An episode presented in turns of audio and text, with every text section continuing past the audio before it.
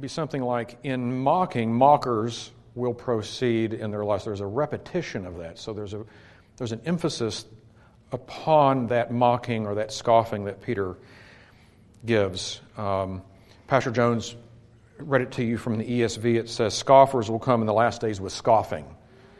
That, that repetition draws your attention to this particular sin. You've already heard a definition, but I'll give it to you again. To be a scorner or to be a scoffer, it means to, to mock, or it means to treat with derision or scorn. It can mean to ridicule. And of course, we heard in the context of 2 Peter 3, it's in the context of scorning the truth of Christ's return. Now, it's more than just that. There's something, there's something that was very clearly presented to you this morning that's associated with Christ's return, and you'll see this here in a moment. Uh, but certainly, scorning his return. Uh, and it's not just the truth of his return that is scoffed at, but that mocking is directed at those who entrust themselves to that truth. Um, that's. Uh, um, they, they can't, um, they're, not, they're not going to be content with simply mocking the concept, right? They will mock and ridicule those who hold to this concept uh, as their hope. Um, we notice that Peter points out that there's a motivation behind that mocking and ridicule, and that is their lust. You notice that? Their lust. Mockers will come mocking according to their lust. And that is, driving this is their desire for evil things. Now, I'm trying to think of a way I might illustrate this. Um, some, sometimes when I hear people talk and uh, there's some kind of attempt at a philosophical or a theolo- quote, theological defense of some evil thing, I always think, well, which came first? Was it the theology or the evil thing? Right? And I think probably the evil thing came first, and then with an attempt to justify it, someone then comes up with a theology to defend it. Um, I, I, hear this a lot, uh, uh, or I read it when uh, with with uh, atheistic philosophers who will, who will write and speak, and I consider thing, things that they're trying to defend, or I consider their lifestyle. And I always ask myself, well, which, which came first? The sin they want or their atheism? Which, what's really driving what? And it's probably true that they did not come to this complicated philosophy of atheism and then there, therefore conclude, oh, well, if that's true, there I can get, I should be, I can get away with all this. It's probably, probably quite the reverse. So we see that they come mocking, but it's according to their lust. There's this craving, there's this desire for evil things, and that, that's where it starts. In, in their heart is a craving for evil things and then that drives their scorning of the return of Christ. And there's a very there, there's a there's really a logic to that. I mean, we would say this is this is this is illogical in the sense this is a very dangerous way of, uh, uh, way of thinking. But there's a certain logic to it, and by that I mean that they they want their evil, they want they want to fulfill their lusts, and so they scorn the return of Christ, which is, ju- which is an attempt to justify the evil that they are craving. So, because if they can get rid of the return of Christ, then they can comfort themselves with the evil that they are practicing. Um, so I think you'll see that as we go through our study today. Um, okay, so we're in the book of Proverbs. 14:6 Proverbs 14:6 A scoffer seeks wisdom and does not find it, but knowledge is easy to him who understands. The book of Proverbs has two categories of people. All right? The big, two biggest categories of people in Proverbs are the wise and the foolish. Take a look at this proverb. The scoffer belongs to which category? Scoffer seeks wisdom but does not find it. What category does that place the scoffer in? Scoffer is a fool. right? He is not wise. The proverb gives a diagnosis of why he does not know true wisdom. In some, in some, in some sense, he seeks wisdom. He has maybe some perception of wisdom, something of it that he wants. There's something about wisdom maybe that he seeks or wants. He doesn't find it. But this knowledge is easy to him who understands, the proverb says. So there's a diagnosis here of why he does not know what is true wisdom, and it, notice it does it by way of contrast, by showing us the one who has discovered knowledge. The scoffer has not discovered knowledge. The scoffer does not walk in wisdom. Knowledge is easy to him who understands. Um, the one who has knowledge is the one is easy for the one who has understanding. So it's by way of contrast that we're getting a bit of a diagnosis on the scoffer. So here's the illustration that I've used that I've used before. Um, I go to the doctor because I'm sick, and it's because I've been eating only Doritos. Now I'm I'm not giving medical advice, right? So don't don't go home and throw your Doritos away. Don't do that. Just give them to me before you throw them away. I go to the doctor because I've, I've only been eating Doritos, so I'm not feeling well. And the doctor, he wants to explain why I'm not healthy. And so he does that by pulling out a chart of foods and their nutritional content and their effects on the body. And his chart doesn't have any snack foods on it. His, I look, and his chart doesn't have any Doritos on it. Uh, his chart doesn't say anything at all about the effect of Doritos on the body. His chart is only showing healthy food and their effects on the body. So, by implication, what's he saying about my Doritos? Um, he doesn't have to go into all of the things about what Doritos have. He's going into the effect of other of the things of other food, and by that he's he's rebuking my Doritos. So, by contrast, I'm learning um, what I should eat or how I should eat. If you look at 14:6, it's a proverb that works by not, at least at this proverb, it doesn't go into all the details of what a scoffer is doing, but it does rebuke him by showing what he's not doing.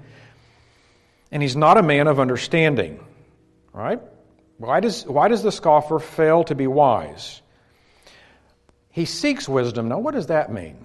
That seems like a strange thing to say, but it may be simply meaning that he wants the recognition of being wise. He wants uh, a scoffer would like to have the honor of being right, of having knowledge. Maybe that in that sense he's seeking it, but he does not want understanding. That's what he's not willing to submit to. If you'll, if you'll flip a few pages back to the beginning of Proverbs, we can get an understanding of what's happening here. When we have these words like knowledge and understanding, what we need to do is go back to the beginning of the book of Proverbs and let's see these at the beginning of the book. And these will help us to understand the Proverbs as we get later in the book. Notice the opening, the opening first uh, seven verses of the book of Proverbs. It says, The Proverbs of Solomon, the son of David, king of Israel. Now, here's the, here's the purpose statement for the book of Proverbs. This is why it's written to know wisdom and instruction, to perceive the words of, ah, there's the word understanding, to perceive the words of understanding, to receive the instruction of wisdom, justice, judgment, and equity, to give prudence to the simple, to the young man, knowledge and discretion a wise man will hear and increase learning, and a man of understanding will attain wise counsel. To understand a proverb and an enigma, the words of the wise and their riddles. The fear of the Lord is the beginning of knowledge, but fools despise wisdom and instruction. Um, Derek Kidner, in his commentary on Proverbs, uh, explains these opening verses like this It's like wisdom is light. Think of wisdom as light. And what the book of Proverbs does is it functions as a prism. And so wisdom comes through the book of Proverbs, and wisdom is divided out, you know, into the Roy G. Biv, the, all the colors of the rainbow. Light is split into that as it passes through a prism. So it's light, but there's different aspects of the light.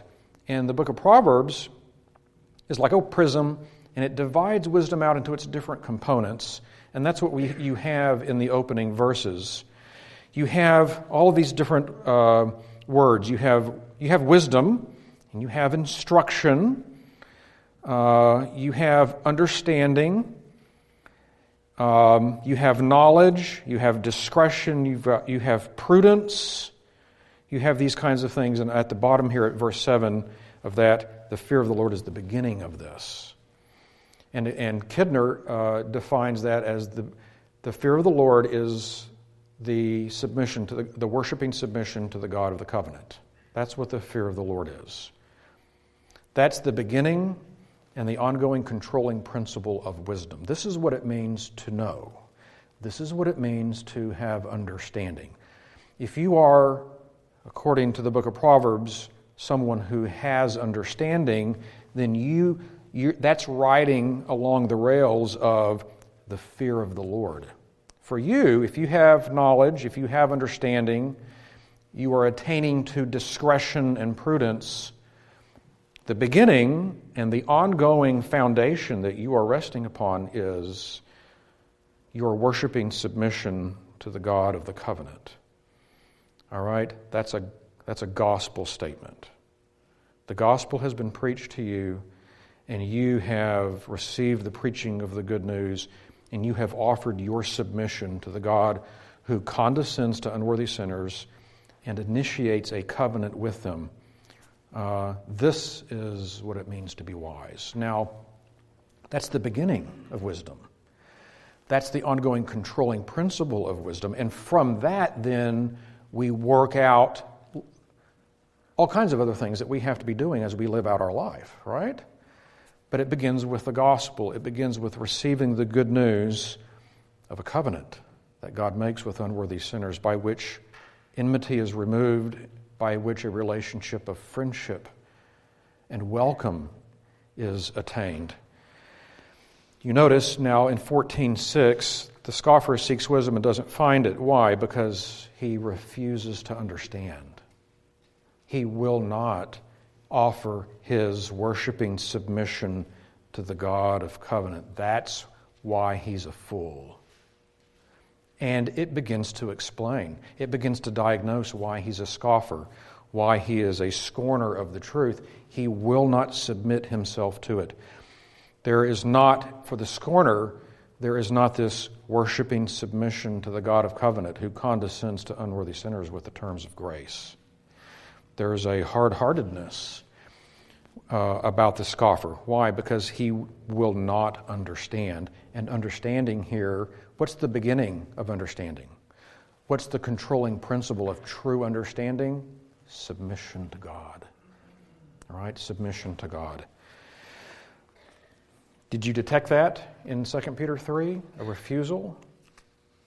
Worshipping submission to the God of the covenant. There's, there is not that in those scoffers there.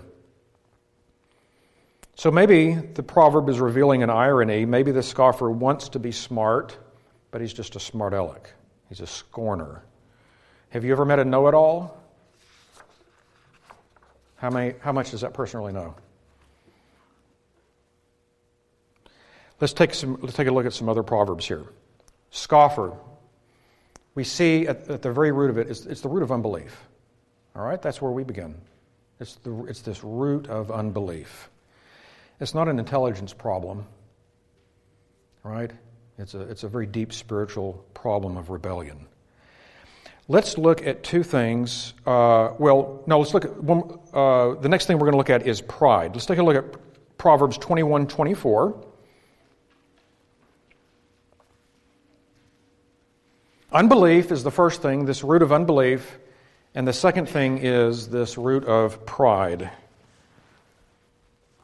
course, you're not surprised that those are going to go together. 2124, uh, reading from the New King James, says, A proud and haughty man, scoffer is his name. He acts with arrogant pride. Notice that scoffing, we should note that scoffing and arrogance should be, are going to be considered constant companions. With scoffing, there will be arrogance, and with arrogance, there will be scoffing. Even the scoffer, even with his root of unbelief, even with his, at the root of his heart, refusing to offer his submission to the God of covenant, who condescends to unworthy sinners with the terms of grace, even that man isn't going to be without a God. And if he rejects the true God, he's going to make something else his God, and he'll even make himself his God. A proud and haughty man, scoffer is his name. He acts with arrogant pride. The scoffer is going to be a man who is stubbornly self ruled. He, he, will be, he will not be ruled by God, he will be ruled by himself. He will not submit himself to God's will. He will be he will follow his will. He, he will be self-willed. He will be a law unto himself. We got, we got that from the first proverb we looked at. If he will not submit himself to the Lord and his word, there's going to be a word that he follows. Look at it, look at him here, proud and haughty. It will be his own word. He is so confident. And this, I think, also conveys the idea that he's aggressively arrogant. He is aggressively arrogant. We, we, heard, uh, we heard today that the, that the scoffers that, that Peter is talking about, how do, they, how do they forget? Right? There's, there are these truths of God working in creation and the flood, things being preserved now. How, do the, how does the scoffer forget? He willfully forgets, right?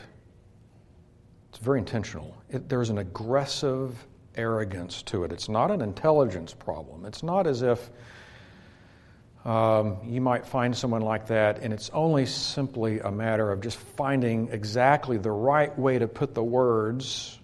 And I'm not saying that kind of thing is unimportant, but there's an aggressiveness. There's, he willfully forgets. There's a deliberate rejection of these things.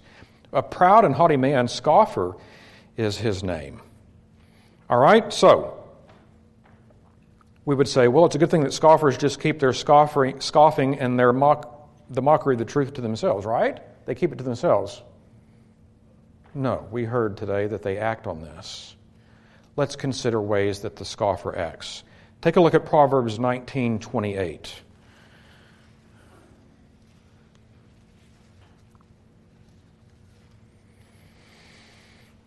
1928, we're going to draw this point out that scoffers, from a root of unbelief, and from that, then pride.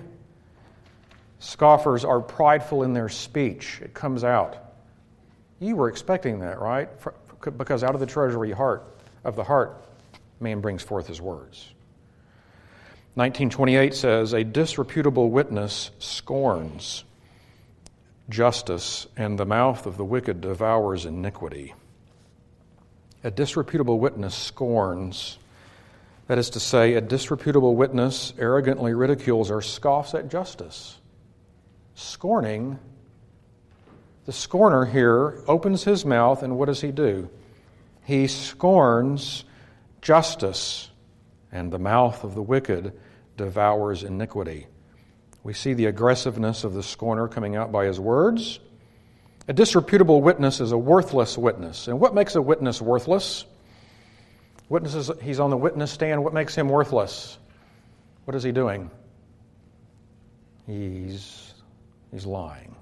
He's worthless. He scorns at justice.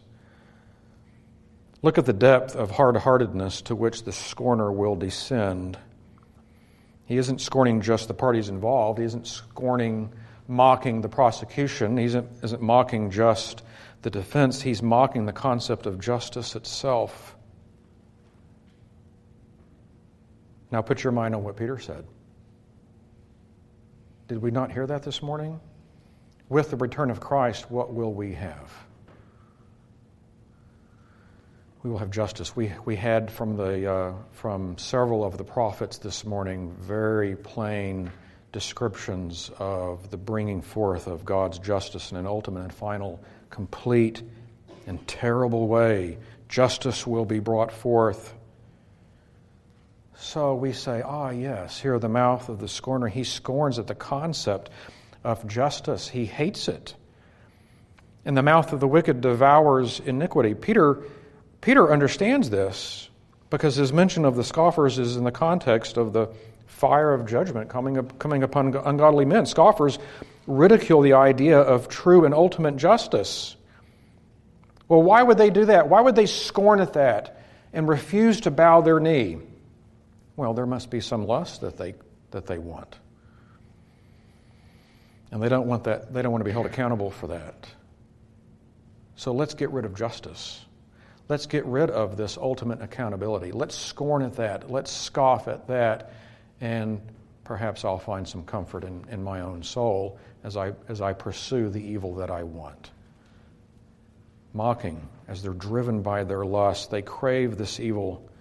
Certainly, that's what the disreputable witness wants. That must be his own lust. Some evil thing. It's not the truth that he wants, it's not justice that he wants, it's not what's right, it's not accountability. He scorns at the concept of justice.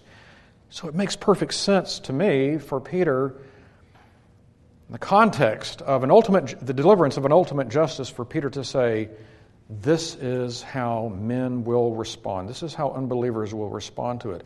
They will hate the concept of justice, they will scorn it, they will ridicule it, they will ridicule those who are holding to it as their hope. Um, for there, there is this accountability that they don't, that they don't want upon themselves. They don't want justice. It's at the heart of the scoffer.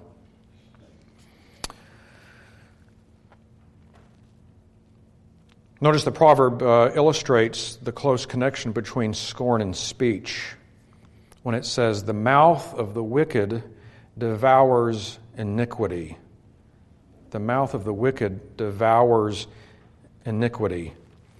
So the inner heart issues don't stay hidden in the heart, they come out of the mouth in the form of rotten words. The mockery or the scorning is done by speech. It's of a nature to scorn justice itself.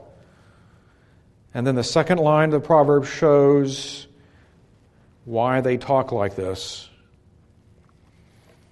It's because they love it. If I were to place a plate of your favorite food in front of you, what would you do with that plate of food? Your favorite, I mean, think of the most favorite food, and I put a plate of it in front of you. What are you going to do? You going to pick at it? No, you're going to devour. Why does the mouth of the wicked devour iniquity? Because that's what he wants. That's what he loves. That's what he craves. His lust is for iniquity. No surprise that he scorns justice. No surprise that he ridicules justice.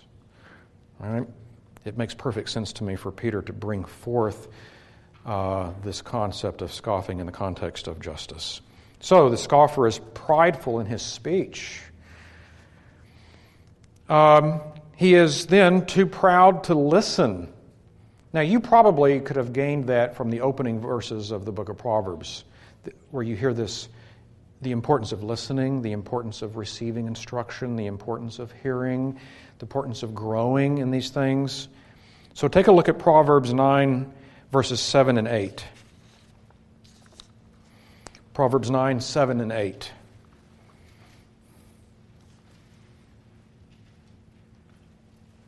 There are no surprises in any of this.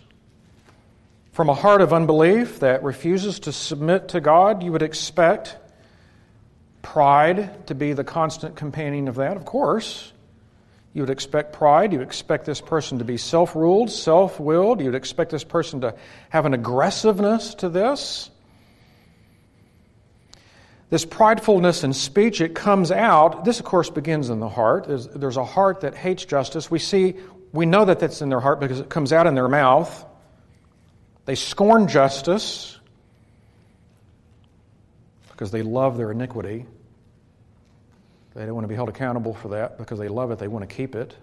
It's lusts that drive these scorners. But they're also, we would, and this is not a surprise, they're too proud to listen.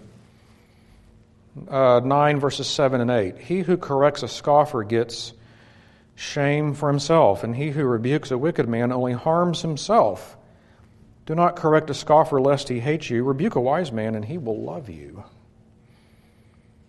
Is it shameful to try and correct a scoffer? Right? Is the Bible telling you if you find a scoffer, just walk on by? Don't even try? No, I don't think it's telling us that. But it is telling you this that trying, trying to correct an unrepentant scoffer is like reaching your hand into a den of rattlesnakes. So, I mean, you can try, but you've been warned, right? You've been warned. Don't be surprised if the scoffer does not honor you and thank you for your attempt to help him. Don't be surprised. Now, that's not, a, that's not the scripture saying if you have an opportunity to speak and to reason with somewhat, someone and to give them the truth, it's not saying don't do that. It is saying you need to go at it wisely, and if they turn on you and they hate you, and after your attempt, they are only ridiculing you now all the more, you can say, oh, okay, the Lord, the Lord warned me ahead of time. It's, at, it's because it's in the nature of the scoffer. All right? You can attempt it, but it may result in only you getting shame for yourself. Right? He will turn on you and attack you for your attempt to help. A scoffer will not receive wisdom and so isn't going to make good progress in the, in the good direction of repenting and learning. Right? It's like this downward spiral that the scoffer is in. He won't listen. That's, that's really what you should expect. Now, by God's grace, lots of scoffers have been saved. By God's grace. We don't, we don't dismiss that at all. But here we're considering this unrepentant scoffer if, if he's not going to listen to the very things that would save him, if he will scoff at the very offer of help that comes to him, he's on this downward spiral. He'll scoff at that, and his heart grows hardened and even further hardened against the very things that would be preached to him that would help him uh, be delivered from that. He who corrects a scoffer gets shame for himself, and he who rebukes a wicked man only harms himself. Look at the second half here. Do not correct a scoffer lest he hate you. Rebuke a wise man and he will love you. Now that's helpful. That's helpful. Maybe perhaps you're thinking, and you were directed really to do this in, in the sermon this morning. You're thinking to yourself, um, I believe, Lord, help my unbelief. I'm not. I'm not that kind of scoffer, but Lord, I still see in my heart. I see. And I mean, brother, it was brilliantly put to us uh, how we can be scoffing and perhaps not even realize. If, if I become anxious on, on the unfolding of the Lord's providence in my life, isn't it, is, have I lost confidence in His promises? Whoa, Peter is talking to me all of a sudden, isn't he? All right, that stung, I'll admit. Okay, that stung a little bit.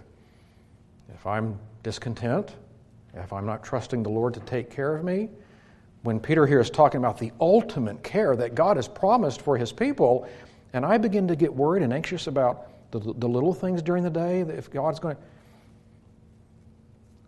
Have I not begun to entertain these, uh, have, have not seeds of scoffing, seeds of scorning the promises of God, scorning his faithfulness? Right? So, the second half of this proverb I think will be encouraging to you. Notice it says, Rebuke a wise man and he will love you. Well, why would you need to rebuke a wise man? Because the, even the wise are not yet glorified.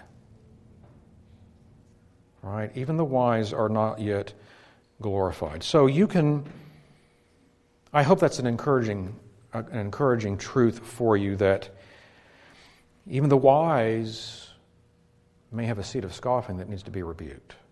But yet, God calls them wise. They have bowed their knee to the Lord. They have offered their worshiping submission to the God of covenant, but they're not yet glorified. Corruptions yet remain. They still need to grow. They still need to learn. They still need to hear the application of scoffing to the sin of anxiety.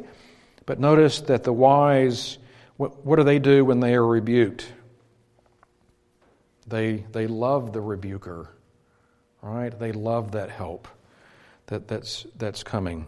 I hope that's an encouragement to you that when you look at yourself and you see the remaining corruptions, that does not mean that you, not, that you haven't t- attained to the knowledge and the understanding and the wisdom that is here promoted in the book of Proverbs. It may simply mean that you're growing in it. Did you need to be rebuked today? Did you receive any rebukes? Would you admit that? Were you happy for that? Well, that, that's what the wise do. They love those who teach them and help them. But you see, the scorner, he doesn't want any of that. Why? Well, because, we, because he's proud. A proud and haughty man. Scoffer is his name. He doesn't want to bend his neck. His neck is stiff. He doesn't want to uh, present his heart before the Lord. His heart is hard, and he will hold on to it uh, in the way that it is. They're too proud to listen. Right? The wise are not too proud to listen. And they need to listen, even they are not glorified yet. Uh, to listen, let me give you a couple of others here along this same line. Proverbs 13:1 says, "A wise son heeds his father's instruction, but a scoffer does not listen to rebuke." 13:1 A wise son heeds his father's instruction. Well, if he's wise, he doesn't need any, instru- any instruction anymore, right? No. No, even the wise still need to learn, still need to grow. Who is the wise son? He's the one who listens, right? Working on that pride, working on repenting of that pride which so defines the scoffer he heeds his father's instruction. Scoffer does not listen to rebuke. Um, parents, take a look at 13.1 here and think of your role as a parent. Our, our first exposure to authority is in the home, it's through our parents. The person who refuses to listen to instruction has a problem with authority. Right? Refusal to submit to parental authority, that's a gateway to a hard life. And some of you could probably raise your hand and, and give me all kinds of affirmations to that how you had to learn that the hard way. So, parents of children, have mercy upon your children, right? And be merciful to them by exercising the authority that God has given to you. Do not round off the corners of that. Expose your children to your authority. Um, teach them that obedience is right away, all the way and cheerfully, right? Teach them that. Have mercy upon your children. A wise son heeds his father's instruction. What's the implication in that? What's the father doing? And the mother, along with the father, of course, what's the father doing? The father is instructing. And if we were to, if we were to look at the book of Proverbs, what's going to be in instruction? There's going to be rebuke, where you say that is wrong, and there's going to be correction where you say this is right. Right? And the book of Proverbs has plenty to say about the rod. All of that is a part of the, the disciplining of a child. The father is doing the instruction, and the wise son is heeding the father's instruction. So, uh, parents, consider that your children's first exposure to authority is going to be through you um, along the same line, Proverbs 15:12. Proverbs 15:12, a scoffer does not love the one who corrects him, nor will he go to the wise. A scoffer does not love the one who corrects him, nor will he go to the wise. Love, proverb isn't talking about warm feelings, hugs and kisses.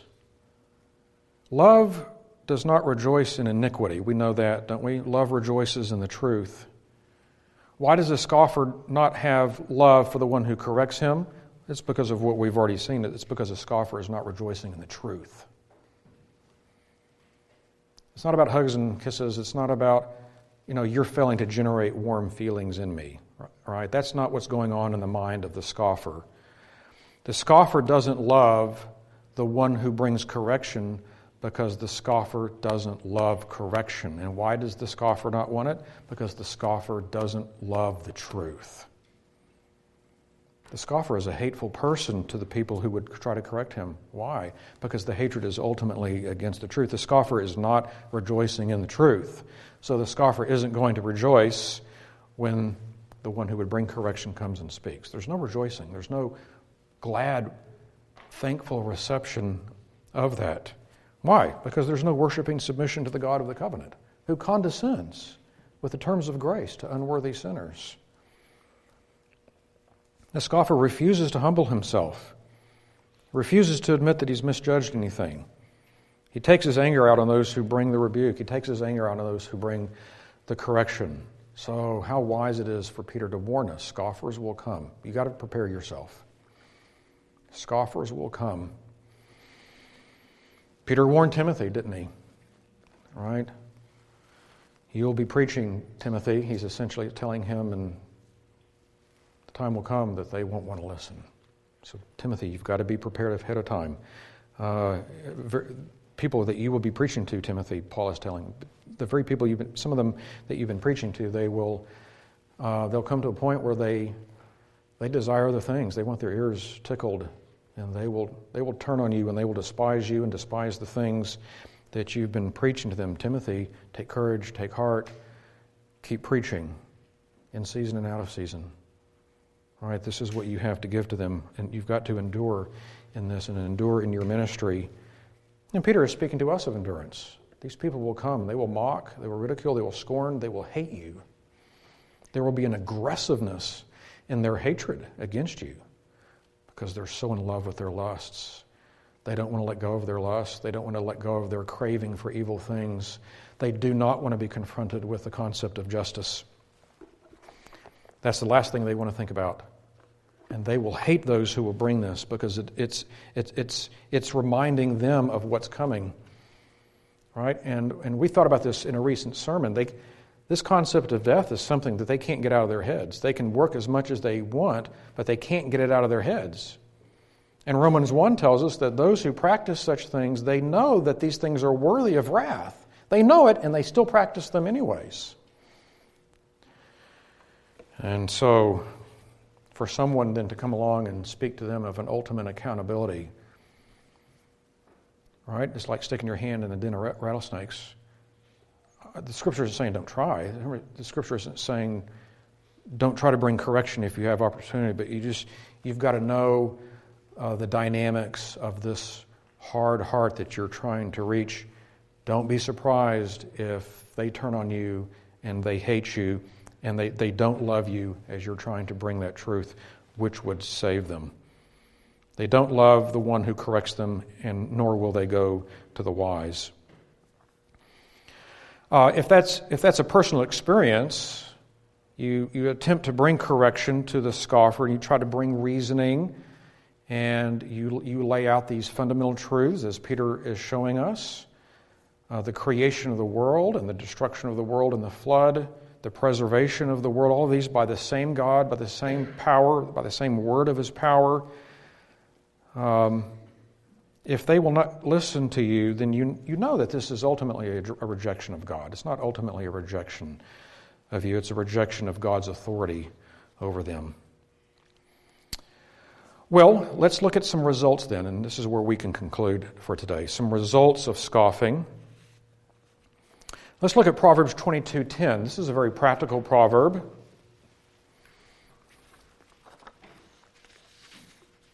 Twenty-two ten.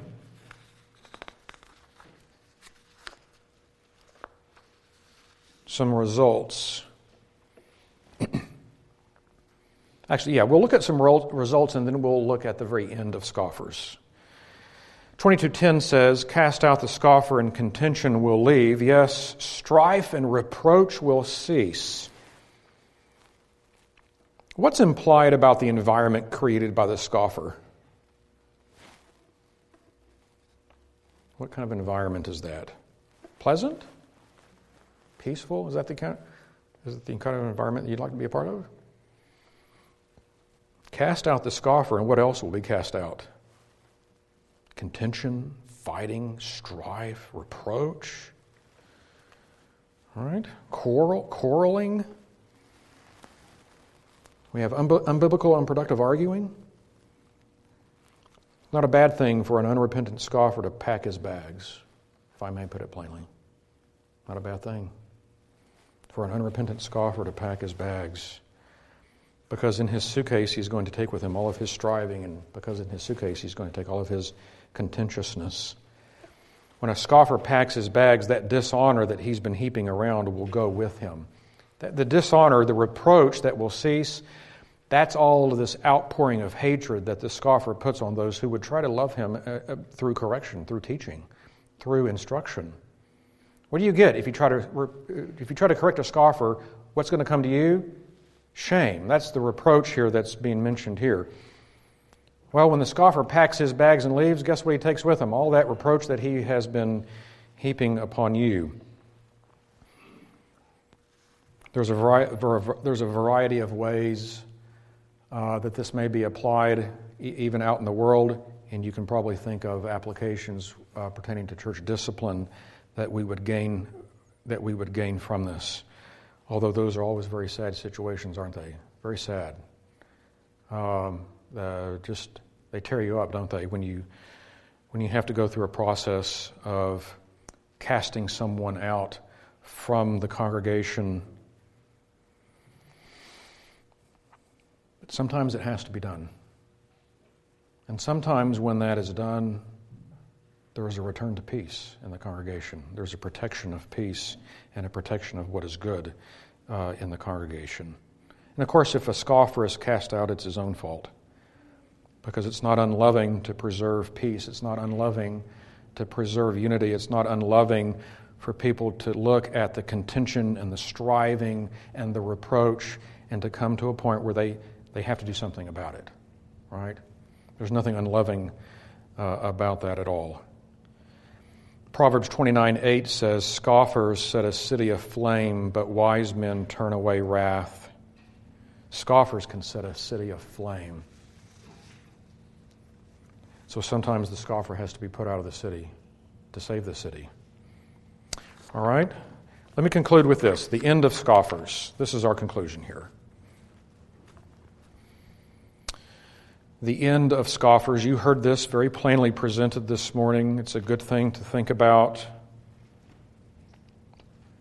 It holds us accountable for us to think of God's perspective on scoffing. This, this is a great aid to our own repentance, lest we begin to entertain it, lest we begin to try to round off the corners, lest we try to justify it through, however, you know, like anxiety, as it was mentioned before. Proverbs, uh, this is from Proverbs 3, verses 31 through 35. Proverbs 3, verses 31 through 35. Do not envy the oppressor and choose none of his ways, for the perverse person is an abomination to the Lord, but his secret counsel is with the upright. The curse of the Lord is on the house of the wicked but he blesses the home of the just. Surely, notice verse 34 surely he scorns the scornful, but gives grace to the humble. The wise shall inherit glory, but shame shall be to the legacy of fools. Oh, the great reversal is what we heard of today, the great reversal. The scorners, they scorn God, but in the end, God will scorn them they dismiss him with their foolish arguments. They observe the world around them, they make these conclusions, and they despise God. They disregard him, but in the end, God will disregard them. Let us take this warning to heart. They despise God's justice, they hate it they have a sense of what's coming. They know, but they despise it. They throw it away. They disregard it. But in the end, God will despise them with the very justice that they thought they could scorn and get away with. Right? Surely He, that is the Lord, He scorns the scornful. That's the last word. Now, in this age, there's a lot of words, aren't they? There's a lot of words. There's a lot of scorning.